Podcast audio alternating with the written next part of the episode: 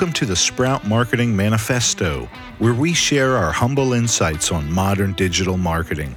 We're broadcasting from beautiful downtown Berlin, not the capital of Germany, but America's coolest small town, nine miles west of Ocean City, Maryland.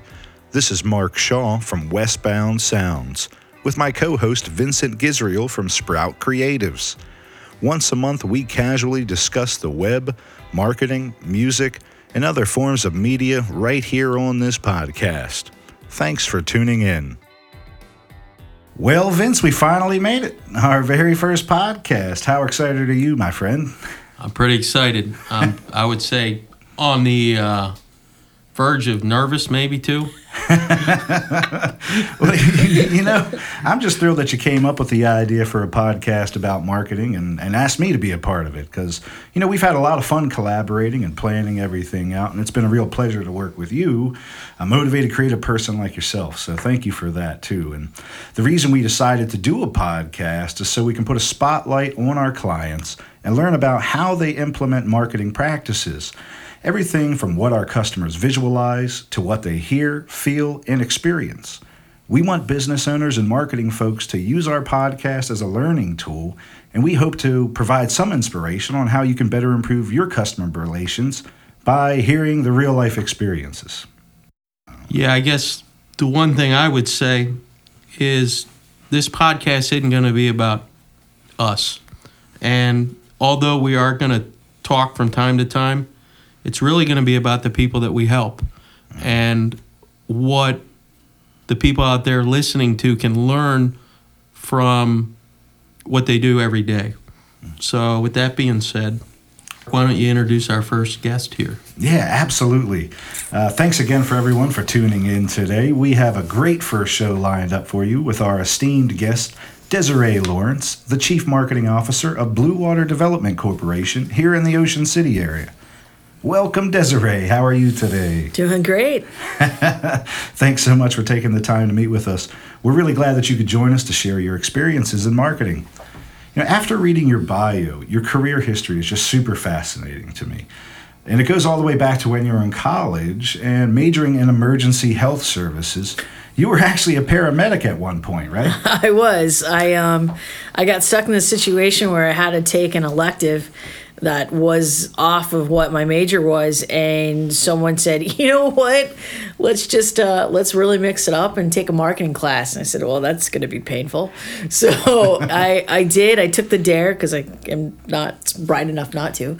And um and i took it and i'll tell you right now it was it was marketing 101 and I was in love in minutes. I mean, I, I, it was like a cartoon where you see like the hearts in the person's eyes and everything like that. It was like, tell me everything. I was, I was totally fascinated hooked. So that was it. I uh, I think I waited a whole. I gave it, you know, a really long like lead process of really wet, like vetting out if I should do it. I think it took a whole week for me to go in and actually say I'm going to change my major and go into marketing and PR. So that's what I did. The rest is history. Wow. I mean, so like, what was it really originally that kind of ignited your whole passion for marketing? I think it was it was honestly the the theory and application process. There is so much strategy involved. You know, I laugh all the time when people say to me, you know, it's hit and misses. You never really know. That's crap you do know. Mm-hmm. And you, you have to come up with a plan. I mean, obviously, your feet are moving all the time. You're constantly having to shift, especially now in the digital environment. It's all about the ability to shift and to make a quick decision in a real time pace and keep up with where your target audience is looking right at that moment. But I it was really just the idea of these applications and what you could do and you know, I, I live and die by the ideas of you know motion that creates emotion, and you need to you need to live by that. And I think about that every single day. And I still, I mean, this is my twenty first year. I'm in love with it as much I am today as I was when I walked into that class. Wow. And when you first got started, was it um, still traditional marketing or was it digital marketing? It was still very much traditional marketing, and um, I would say it was about 2009, 2010, and a good friend of mine from Google called me that we had gone to school together. And he'd gone off and, and done something a little bit different than what I was doing. And he said, You know, hey, I, I know you like to absorb. I know you like to read. I know that's, you know, you're, you're, on, you're on top of it as a marketer, always looking to see what's going to come next. And he goes, I'm telling you, some things are coming across my desk I all I'm gonna do is just send them to you. They're just food for thought. Do me a favor, bookmark them, absorb it for a year. Let's set a calendar date right now to have another conversation. What was it? It was all these articles about digital marketing. It really was. There was social media in there. There were notions of taking traditional marketing, kind of changing the face of it and infusing the ideas of direct mail which we do direct mail now. We just do it electronically. Mm-hmm. you know there's all different channels that we use to do that one thing that i used to do 15 years ago. You know all these ideas of how you can transform what you were doing not become obsolete in the field but embrace what was kind of unknown as digital marketing at the time.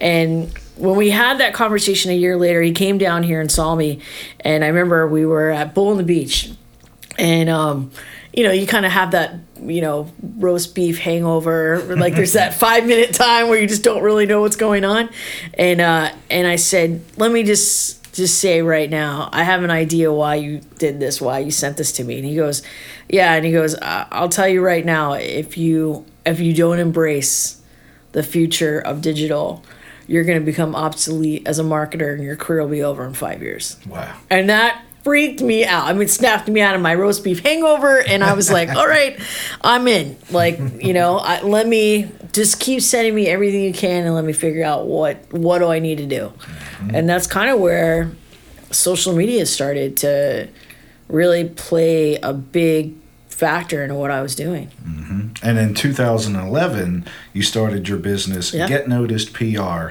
And what was really the driving factor for you to go out on your own and start this full service marketing firm? So I had, you know, dabbled in Facebook a little bit and um, I was fascinated for sure. I didn't see the big picture. I saw it as my um, my electronic phone book, you know, my my date book at, at one point of all right, now I can just, you know, now that I've caught up with, you know, Miss Wilson from third grade and, you know, and I've cyber stalked the boy that, you know, told me no at homecoming, you know, I can, um, I, I can go ahead and, and live my life. And I really wasn't looking at the big picture of marketing in a full online environment at that point. Um, but then when you step away a little bit and you were seeing things like LinkedIn emerge into it, I remember it was LinkedIn that really got my attention. Hmm. And then I looked back at Facebook and said, oh, you're going to find a way to make me do something that I would normally do. You're going to find a way to create a sense of urgency in me and stimulate me to buy something that I literally was not thinking about at all before I looked at it right here. so it was like, well, so I'm going to be basically watching TV and I'm going to be watching it online. And that that's really what got me. What actually started me off here was I was um, handling social media for um, an accommodations company I was working for, and all of a sudden I would get phone calls from other people that said, you know, hey, can you help me out? You know, I really I need some help. I don't understand all this social media stuff.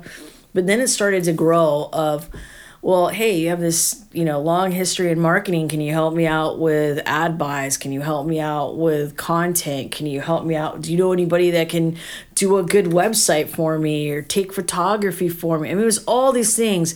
And the market, the the local market is literally what made me do it because I was going to stay very quiet under the radar and just kind of help out people where I could. And they were at the time screaming for a consultant. Mm-hmm. And I couldn't get away from it, you yeah. know? And the next thing I know, I'm teaching classes and doing workshops and helping people point them in the right direction. And then all of a sudden, all these web partners came out, and photographers started kind of coming to the surface of realizing they were going to be in deep demand in about a year, and they were smart and got kind of in in the middle of us quickly. Mm-hmm. And it, it just it just kind of took off from there. It's funny because he even here in our little ecosystem on the eastern shore, the businesses around here started adopting more technology, mm-hmm. the newer things that are coming out, and especially marketing too. I mean, they've all kind mm-hmm. of grown along with uh, a lot of that innovation. I think that in the f- back of people's mind, I think that in in web and social and creative, everyone knew that content marketing was coming and the necessary demand for it to really own what your brand looks and feels and sounds and smells. But no one could figure out the two words content marketing. They just, everyone was kind of talking about it, but I don't think any of us at the time really knew that was what it was going to be. And content marketing had a much bigger impact than just the look and feel and smell and taste of your brand. It turned into what does what, how does somebody perceive you and the words that they write and the mm-hmm. pictures that they see and you know your website. I mean, your I remember the days of you know your website was just this expanded yellow page ad. Oh yeah. And now, I mean, I'll tell you right now, I will make every assumption about a brand by just looking at their website. Tell me a little bit more about content marketing exactly. Can you try to define that for me a little bit more? Like just say in the in the dumbest way possible, you can define that. Oh, in the dumbest way possible. Gosh, you know, content marketing is a it's not a thing. It's a living and breathing space in which we all have to adopt. It mm-hmm. is how you look. It's the words people read. It's the pictures they see, the video they consume. It's basically I always look at it content marketing is it's what's on someone's plate every time they sit down for a meal. They make decisions about what's going to go on their plate. Very rarely, unless you're a child, is it ever dictated towards you. Mm. People now, you're competing with all the people you weren't competing with before. So, Joe Hardware down the street is competing right next to Home Depot. And 10 years ago, he wasn't. But it's because all this content that's served up to his audience now makes them acutely aware that they have all these choices. So it's like going to a buffet and deciding, all right, I'm going to put this on my dish, I'm going to put this on my plate, I'm going to try this for a while. And it's these are all choices people have, and they're based off of all of these ideas and all of this information that they're seeing about a company. It's I, I I love content marketing. I, wish that we were all kind of bright enough at the time to really figure out this is where it was going to go. But I again, I think we we all knew there was going to be a reason why all of us in the creative field were going to have to rely on each other. You couldn't get anywhere without the other. You couldn't get a good website without great photography. You couldn't get a uh, you couldn't get a strong ad without great ad copy. So you needed you needed a strong writer to make that picture come off the screen and live in someone mm-hmm. and make that motion and emotion make a connection. And that that was the one thing about content marketing that I think no one really realized, but now we're all it's great because now even in this bubble, we're all heavily relying on each other. And Vince, I mean, being that you guys and Sprout Creatives are doing all this website development these days too, how do you guys help your customers kind of hone in on what kind of content strategy they should have, or um, maybe, for example, like what kind of um, content do you think they should be delivering to their customers? Well, they need to talk directly to them. You know, you and I are sitting across from each other right now, but a website doesn't have the ability to do that to someone when they're looking at the screen. So, like Deserie was saying, the words are probably the most important. Now, the images are, as, are important as well, but the words, you have a very short window to talk to somebody. And if you don't have the right words and the right images, um, they're going to get lost. Uh, most websites that are out there, um, they tend to try to use every bit of the space instead of honing in on exactly what they need to speak to the people mm-hmm. about clearly. We're in a mm-hmm. rare part right now where you still need the words. You know, you need content for to compete in the search engines, but people don't want to read the words. Mm. And you know, every generation complains about the generation behind them, but writing the way we were taught to write serves us well, but it's still not the way that we write for the internet. You know, we need to write talking to people and solving problems. Um, you know, you come from a television advertising background just like I do, and you know those days are th- those days are a different type of writing than than what we do now.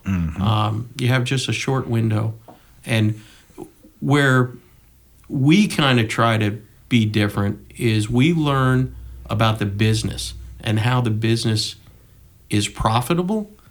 And then we also learn about their customer. And if i don't understand how they make money and how and who their customer really is i mean i'm talking about to age to to gender to where they hang out what they watch on tv i mean it gets pretty involved. But if i don't understand who we're trying to talk to it's kind of like throwing a, a dart at a board that doesn't e- even exist It's absolutely mm-hmm. true. you know it is. It, it used to like I, I I laugh back at when I look back at social marketing, what we were doing five years ago, because you used to write really great content and then hopefully you'd find an image that would somewhat mirror the impact of what you were saying.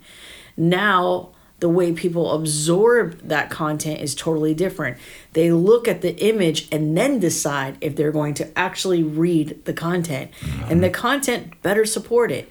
It's like the the idea that picture is going to show you what that experience is going to be like, but you still need that content to bring it home and tell them ultimately what they need to be doing next. Yeah, yeah. Well, the mistake most, and you're right about how it's changed so fast, but the mistake most people make that I see is that they think more is going to help them, you know, by constantly fluttering and, and, and, and flooding the market, I should say.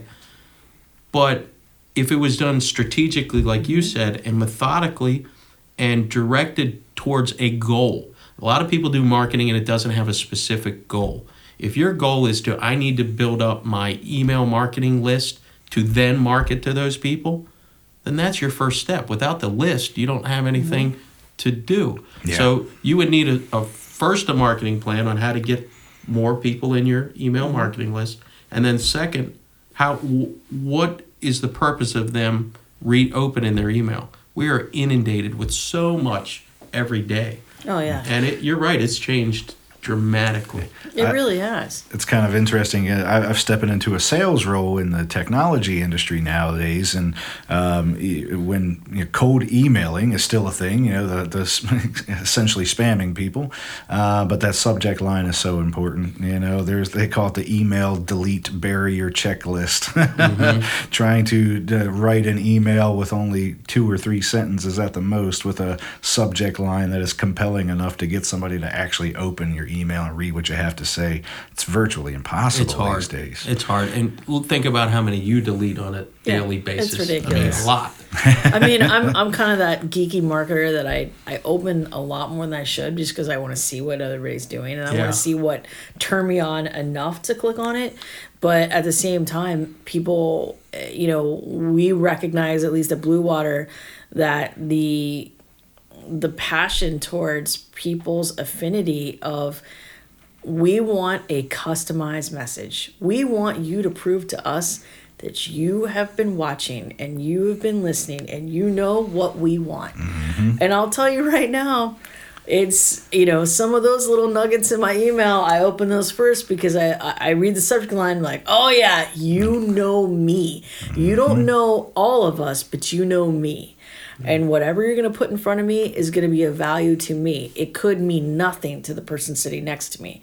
And that's going to actually mean more to me because you paid attention. Yeah. You left those digital bread breadcrumbs that I unknowingly picked up and left every hint in the world about what I wanted.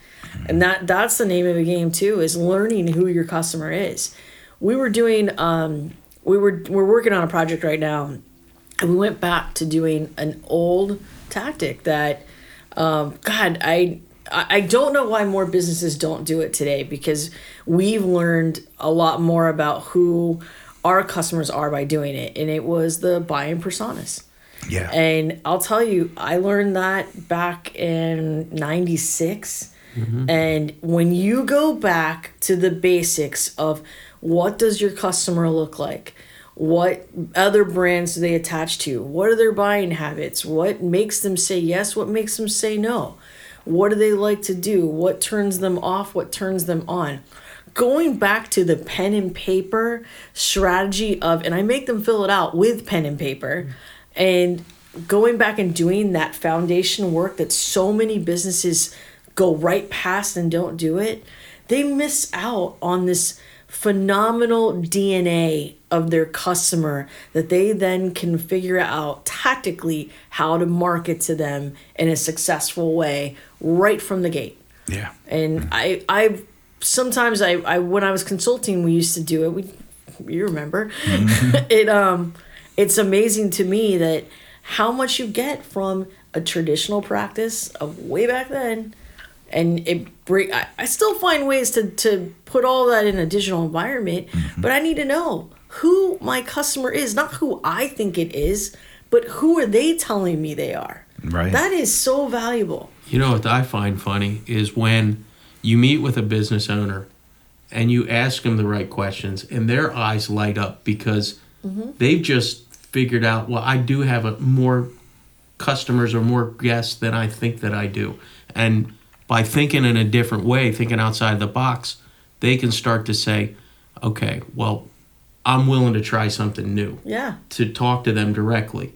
Um, you know, our in my job, the best two parts of my interaction is always their the when their eyes light up when they they see something new, and then when we show them the website for the first time, it's like them opening up a Christmas gift. Mm-hmm. But then even following up and seeing what happens down the road is is always fun. You know, I still see that whole set it and forget it mentality sometimes.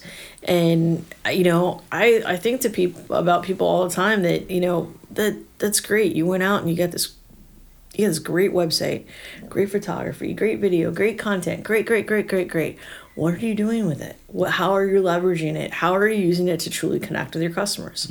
What are you doing as a side product of your website? I mean, I think sometimes that we, as a business owner, you get so trapped up in this one vehicle, you forget to build a solid plan that's tactical. That basically your your vehicle is your website. That's your car. That's what you're driving. Mm-hmm. You're proud to drive it. You're super excited. You want everyone to see it, but you forgot. Well, I gotta put a stereo in it. I gotta upgrade the seats. I gotta do this. I gotta make sure a great navigation system is. I gotta make sure the seatbelts are great.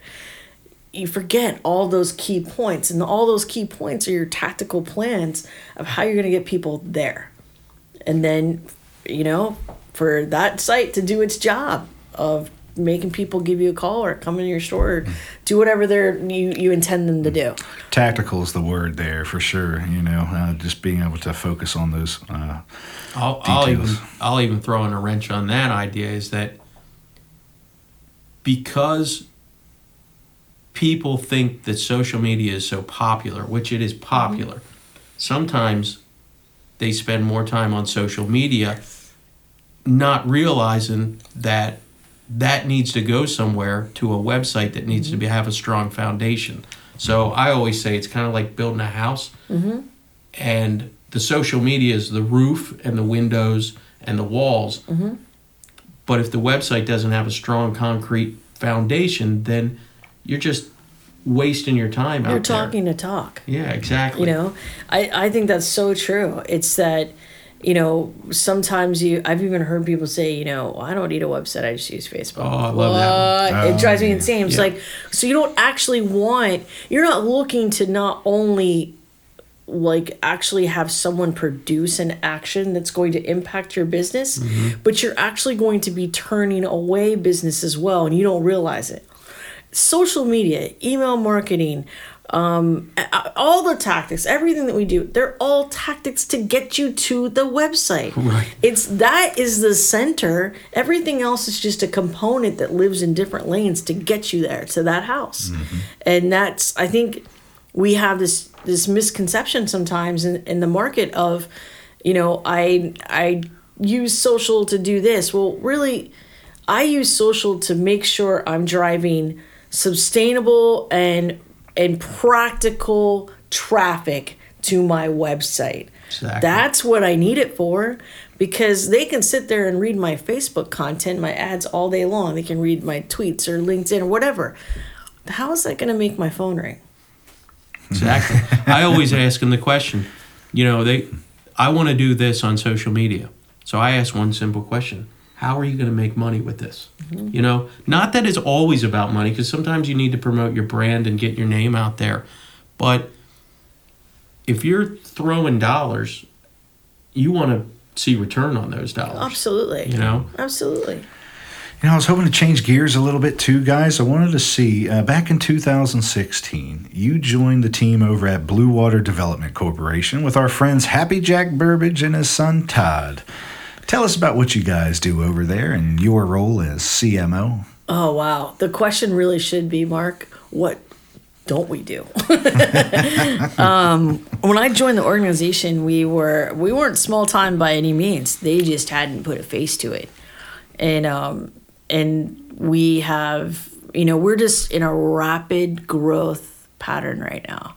The trajectory is definitely concrete, and we're we, we've put rhyme to reason. So building up the three lanes and defining what they are of RV resorts and hotels and and attractions. Those are the three places that we live, and we don't go outside that. Yeah. And that has, I feel like it has made us make this huge, distinctive mark in to industry partners because, you know, if you know a Burbage, uh, you know how many people want to either do business with them partner with them sell something to them. And these these gentlemen have really fine-tuned you know i think you, you get attracted to all these different ideas and these business ideas that come through the front door. But when you sit down and really say okay so how does that really fit our business model? I might have to turn away this really great deal on paper because it doesn't fit our business model but the best deal for you actually is right behind that that really does fit who you are as a company and that's what they've done i mean we are um, i think when i came in we were delaware to virginia and we are now maine to north carolina and Wow. moving south and um, Now, as far as uh, acquiring, yeah, we're doing properties. Properties. Uh, we we um we're in a heavy acquisition mode right now. I think that's safe to say. And I you know, we've made some solid partnerships with KOA and I think that that has proven itself to be a fantastic dynamic business relationship between the two organizations. We um you know also in the hotels i mean we jack is is right there every single day and that's what he prides himself on is those hotels. And he just has a keen eye for the great property and great mm-hmm. deal. And we take these properties and and we transform them and take them to the next level. I mean bethany beach ocean suites it's a, a marquee Marriott boutique hotel right there on the beach, and you will not find a more beautiful property on this in, this environment whatsoever. It's amazing. Yeah, it really says a lot about the maturity of a company too when they can finally hone in on whatever their core focus is. Seems like a lot of us we do start off with offering a plethora of services, sometimes way too much than we could ever imagine. Uh, but it's usually just to get the name out there, to get people in the door and stuff like that. But uh, when it comes to you guys, it seems like uh, did, did you have a lot of variety in what kind of projects you would acquire, and uh, now you feel like you've finally kind of hone that in. I think we did. Um, I think we did one of the smartest things that a business could do, is that there was so much speculation. I think for a long time about what not only what Bluewater was or is, but what we would be willing to get engaged with. And we kind of put all of our we put our money where our mouth is. We put it in, in stone. We put it in writing. We put together a website. And in that website, it tells the story of those three lanes.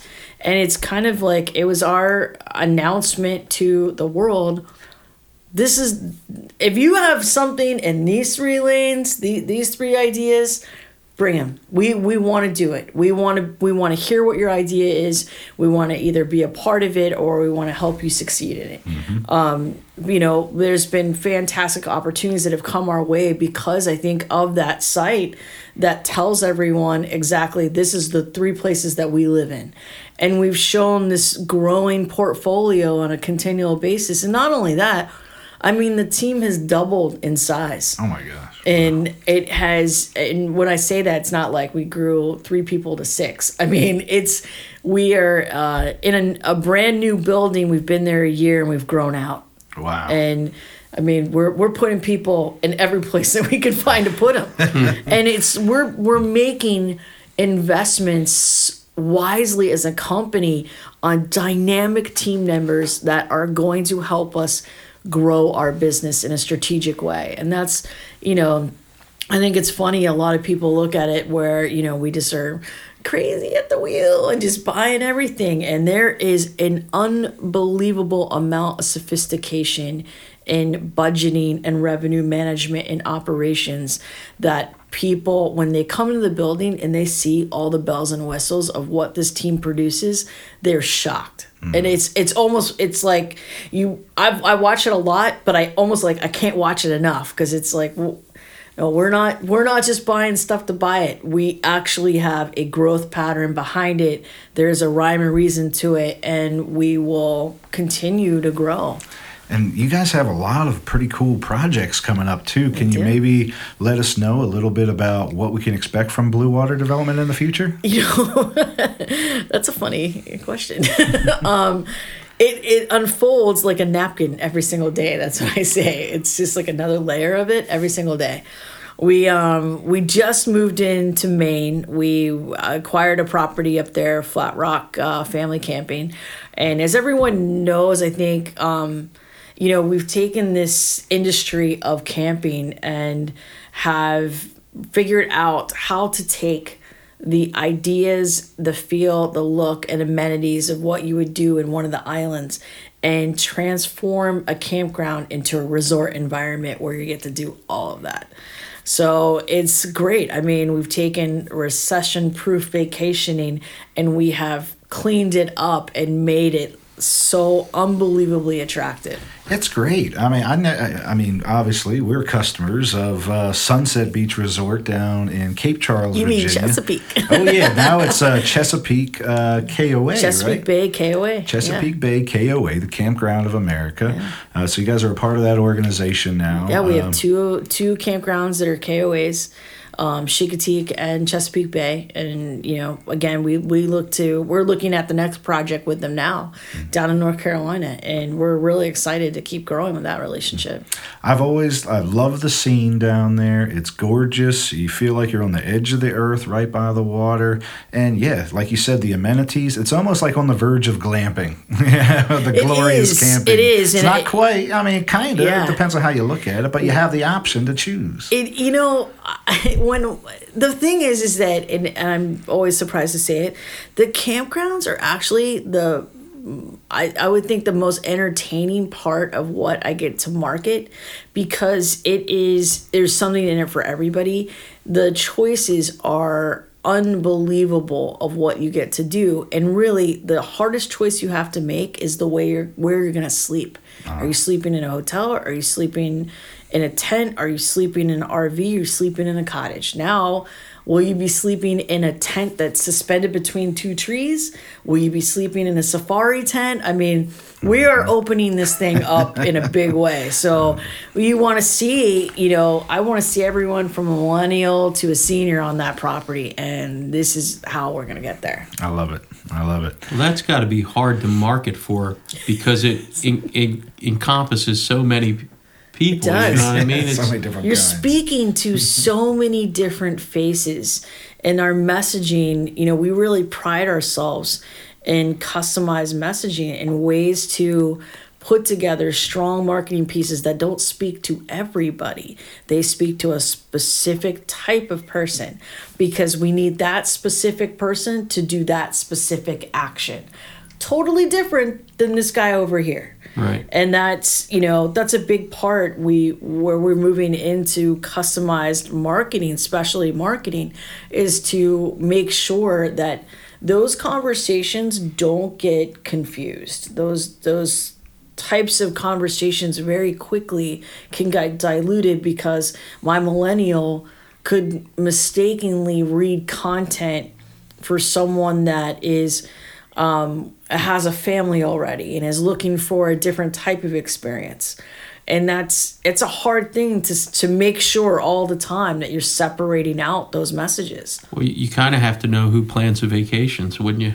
oh yeah. And we definitely know that. So we definitely know that. Probably not us. yeah yeah. Well you too but i i would have to say i'd be planning the vacations Right. but Now, you recently attended the Social Media Marketing World Conference in San Diego, which is probably one of the biggest conferences in the world on social it media. is the biggest That's one probably why they call it the social media marketing world. uh, tell us about all of it and, So and what- basically, sum up four days in a minute. Okay, so and hours and hours of breakout sessions. And uh, what I'm curious about is what inspiration you came home with. again, I am a, a well-known geek of all things marketing, and being one of the kind of the earlier ones in social media. Some of these guys, it's kind of like coming home. You get to see them. You've seen them year after year. You've you kind of grew up with them because we were all in this space vying for knowledge and know-how um, back in the early days of social media. And it's great coming back and seeing them each year speak more about their craft and what's coming. Um, I think that's the benefit.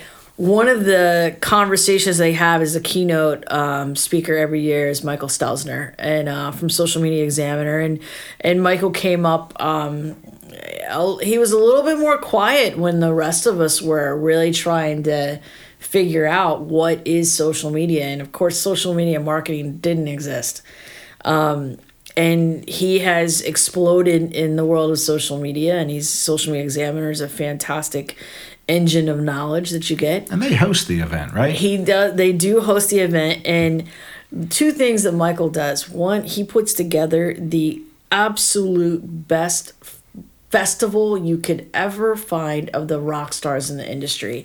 And it's every single channel. Nothing is left uncovered. And it's it is the leaders the most powerful voices that have that credibility behind them that aren't just up there to tell you yeah some things are going to happen next year. Pay attention. It's this is what's going to happen. This is what you're going to do. This is how you do it.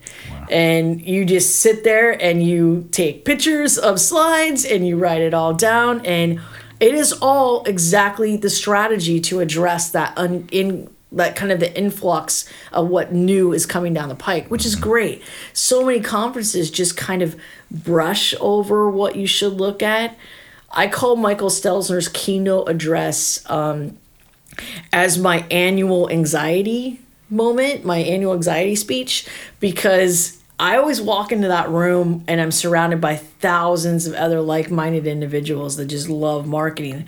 And I think, all right, we we've got it all. We're using the tools, we're doing that, we're doing this, I got all the books, you know, like I got it all. We're good, we're good. And then he sits there and says, "Throw that crap away. Oh this is what's happening, and you better be on it." And it's like, oh, and I always look at my team members and go, "Okay, so." We need to go back into the cave and reconfigure the board and figure out how we are going to stake our claim in this digital environment. You got a whole new task list ahead. I did. I mean, I came back and and uh, this year I took um, a couple other members of my team, key members of my team, with me, and because social is such a giant for us, um, that component is just we've got a team and we've got internal and external and you know we have photographer video people that support that with us. Um, i took everybody out that i could and everyone had their own track that they were on and we just hope to have skimmed enough to get us to where we need to be this year. After attending one of these things, do you feel overwhelmed or revitalized? both. I definitely feel the energy of it. I mean i came back completely inspired to not afraid to take my marketing plan and retool that tactic and i think that's the key to success when you go to a conference like this. And i always tell people that sit in um, director roles or cml roles is that you have to keep learning. You know you have to go to conferences that are key and that you will learn so many things that you'll be able to take back. And you don't have to wipe away the slate but you have to kind of retool it. If you don't learn to retool it your company is only going to go as far as it did five years ago and that's really what I walked away with this. It was I was definitely re-energized into I couldn't wait to get back basically and in front of my computer, break everyone's notes apart and then rebuild it. And today was like another example of that. This is our second um, you know, several hour long rebuilding sessions of how do we take all these great ideas we had, successes from the past, and how do we learn the new tools to infuse into those things? And a big part of it is how is our website going to kind of be manipulated to answer to this new type of traffic and this new eye? And one of the key things is call your developer and tell them what's going on, what you're working on. So then that way they can say, all right, let's take the foundation and let's make some updates to it. Mm-hmm. And let's find a way to make sure you have this excellent, stable platform that's going to be able to handle all these different components you're throwing at it. And that, I mean, it's key. It's just, Yeah. you have to do it. It's pretty fascinating. I mean, did they happen to talk about any of these new futuristic concepts? Things like augmented reality. know where you're going with this. Virtual reality, artificial intelligence, all these things that we've heard about in sci fi movies. Just to kind of bring our audience up to speed on some things, too. Let's talk about augmented reality first. And the Webster definition of augmented reality is a technology that superimposes a computer generated on a user's view of the real world. So, this sounds absolutely absurd. I was, I'm just gonna stay right here. I'm gonna I'm gonna say I I like Tron. that was a great movie. they were ahead of their time. Next question. Tell me about. I mean, I've when we when we kind of look back. I look back at a couple years ago when Google Glass first came out with these silly glasses that had this big old thing protruding off the side of it, and you walk around and you see the world as it is, but then you get notifications popping up in the corner of your eye for text messages and probably what I foresee as advertisements and marketing one day too. Absolutely. Is that kind of where we're heading? that is where we're heading. I mean, they they, you know, it's funny because I I sat in an AR VR um, workshop, and then um, a couple of my teammates had gone to other sessions that involved that, and I remember sitting there very clearly, and I was highly skeptical, highly skeptical. But then when when you think about it, you think, well, you remember back in the day when you used to write copy and, and or do and write copy or a press release or do a print ad, even a commercial. That was really your main goal was trying to get your potential customer to see themselves participating in that experience. That's what this is. Again, it's a traditional concept coming in to another digital environment, and that's that's simply how it is. And mm-hmm. I think that when people don't overcomplicate that, it it's a very it, it's not an abrasive idea. You're you're actually welcoming it, going, oh well, we've been trying to do that crap all along, mm-hmm. and now they're gonna build tools to make you really be able to capture that experience. I do remember, and I I think I tweeted it out. The um, person I was taking the workshop from said this was going to be, this was going to change everything. A colossal shift in the marketing world is about to happen, and that's what it was. And I, I wrote it down. I was like, "Oh, colossal shift." But you know, it kind of makes me wonder too about artificial intelligence because that plays into this a little bit. I know a lot of people when they think of artificial intelligence, they think of walking, talking robots. But no, what we're talking about here is automation. Automation with our own jobs too. When you think about it, um, you know things like. Of course, computer aided design is something that can be automated by artificial intelligence. But I'm thinking more things like content moderating. Oh, Uh, like you have an artificial intelligence engine that can moderate content without the need of a human even being I involved. know what you're gonna say next. But then, what about what about artificial intelligence figuring out what ads to serve these customer personas? Is that something that can be, you know, aided by a Absolutely. computer? I mean, we, we're already seeing it with retargeting being as aggregate as it is right now. I mean, I think retargeting took off on a much more rapid level than anyone really expected.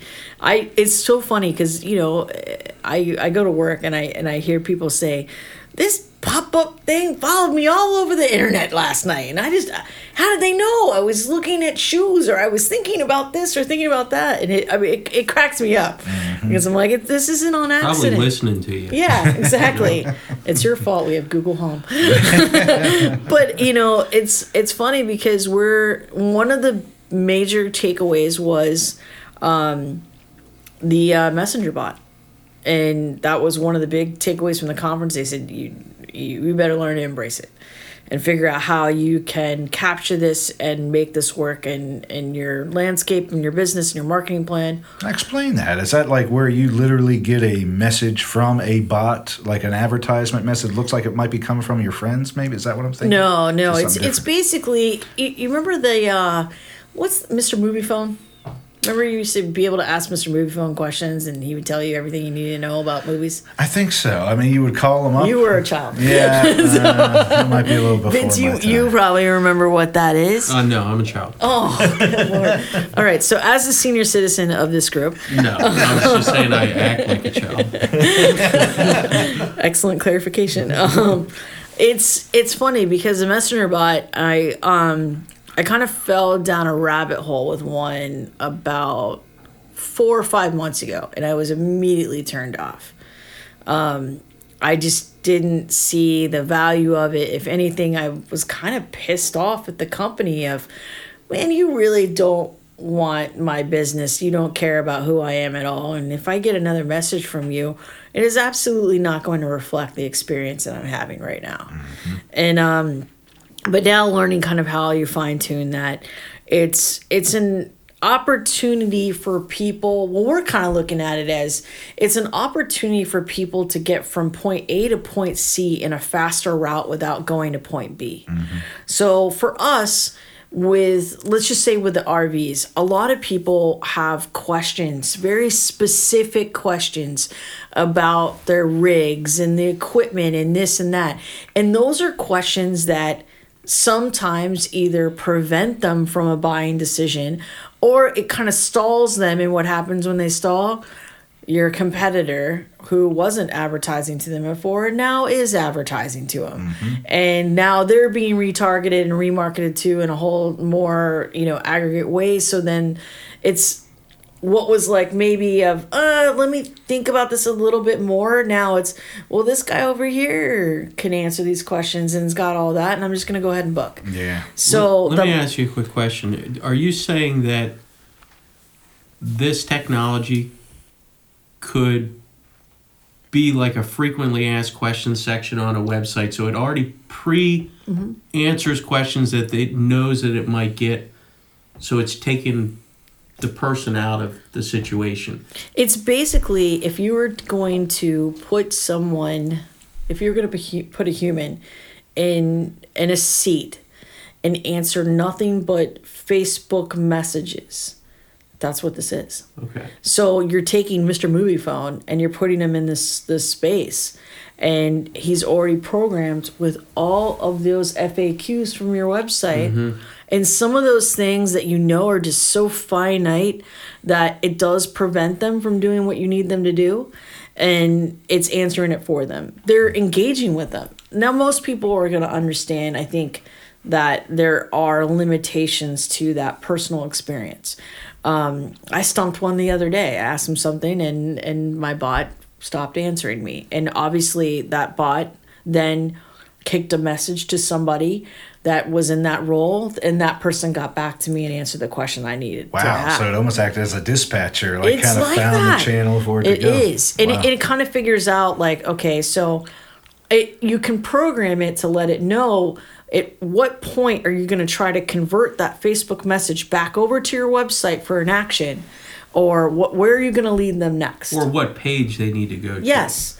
You're really just providing them with a much more detailed opportunity to have this conversation with you and answer the questions that again that it it's harder for them it, it makes them not go to that B stage it goes from A to C and what do we want in our business we want people to book we want you to know who we are see what we have and book our experience.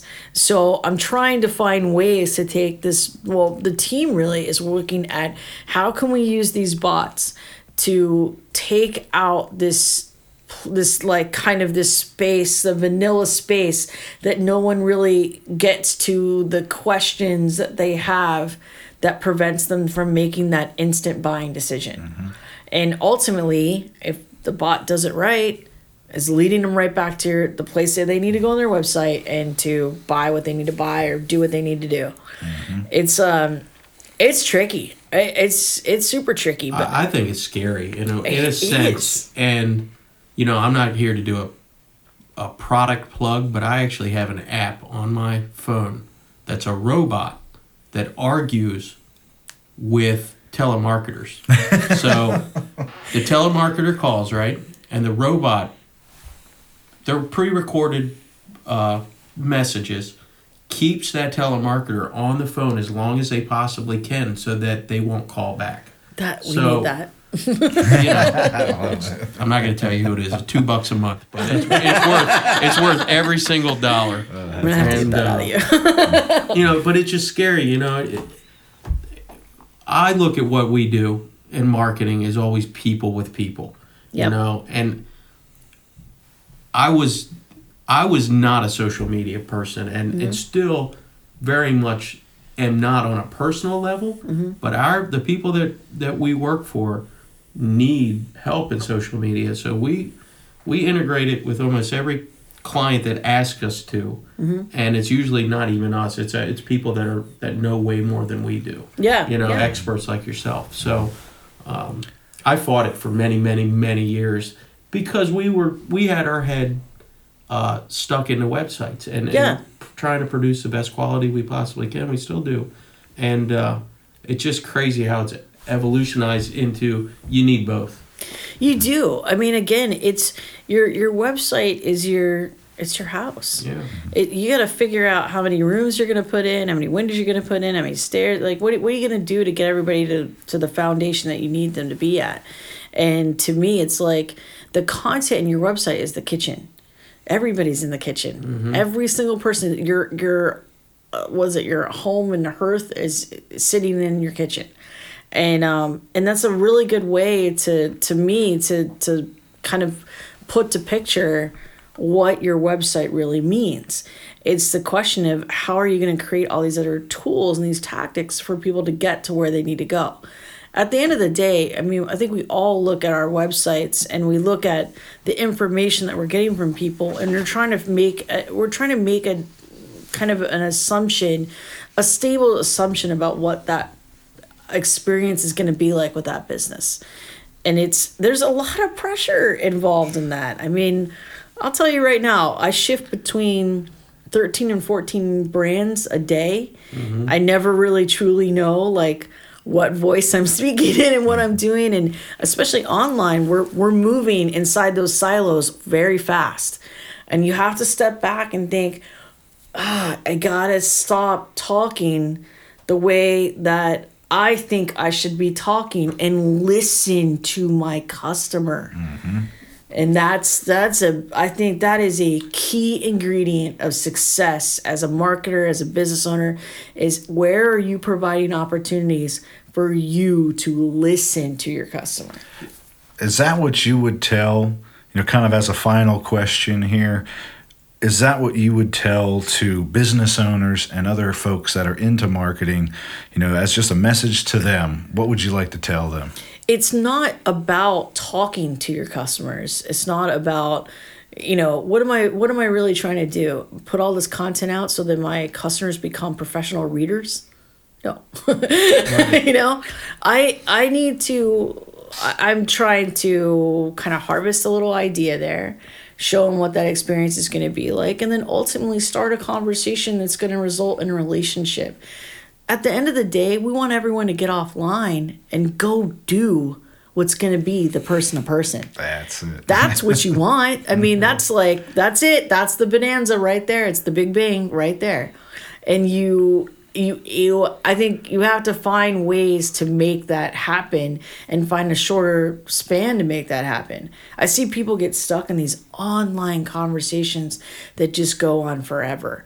And it's like, wasn't your intention as Joe business owner to like provide a service and a relationship that's of value? How are you providing value if they're stuck reading your stuff all the time and they're not actually going in to do what you wanted them to do? Mm-hmm. Isn't at the end of the day you want to shake their hand, thank them for their business, and make sure that you've made a customer for life? That you, it's the simplest choice for them to make every day is to come and do business with you. Mm-hmm. Well, well, you know what I love about what you're saying is your training goes all the way back to before this stuff existed. And if you don't take that playbook and apply it to the new technology, you know, one of the first things I learned in Marketing 101, and I kind of got bit by the bug like you did, um, was to never show an empty restaurant. But you see so many people show an empty restaurant because it's a convenient time to take a picture Yeah. You know, if you're not showing the people that you're trying to talk to in any type of your marketing, if they can't see themselves or see their child or see, you know, even, you know, even their dog or, you know, if they can't see themselves, then it's not being effective. I know? think I really. It's funny that that we're having this conversation right now because um, when I was coming back from that conference, I really I, I took some time out to really think about where I was as a marketer, where I was in my my craft and and, and everything and the whole industry. And I had to be reminded that it's so easy to think that there is a shortcut that you can get to because you now have this huge toolbox.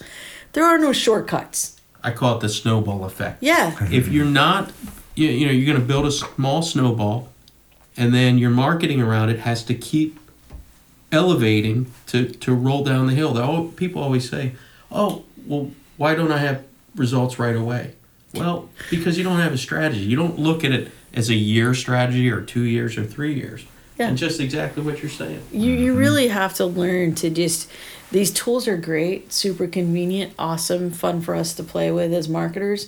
But again, you have to go back to finding a way to listen to that customer, learn how to make that face to face impression with them, and build that relationship. It's all about relationship. I think it was that buzzword in the last two years of relationship marketing. I don't know many people that really stepped back and figured out what does relationship marketing truly mean and Well- that that's it's important it's interesting you say that because people remember stories Mm-hmm. More than anything. So if your brand has a story to it, you know, Yep. or a an experience to it. Yeah. They're going to remember that brand and they're going to be loyal to That's absolutely true. We are in the business of telling stories. Yeah. That's what this year for us is going to be about. I love it. And on that note, guys, I think that's a perfect time for us to go ahead and conclude our first podcast. I just want to say today's been truly awesome, guys. Uh, Deserie, thank you so much for coming in today. Be sure to check out all the cool things that Bluewater Development is doing. You can check them out on Facebook and their website, www.bwdc.com. So, Vince, how do you think we did today, man? Fair. no, I'm just kidding. Uh, I learned a lot, and uh, I hope the people out there listening, three of you, uh, learned a lot as well. Three, like two extra people came. That's Got to start somewhere. Oh yeah. What's on the agenda for next month? I don't know yet. You know? We were talking about the idea of doing the pick a fight.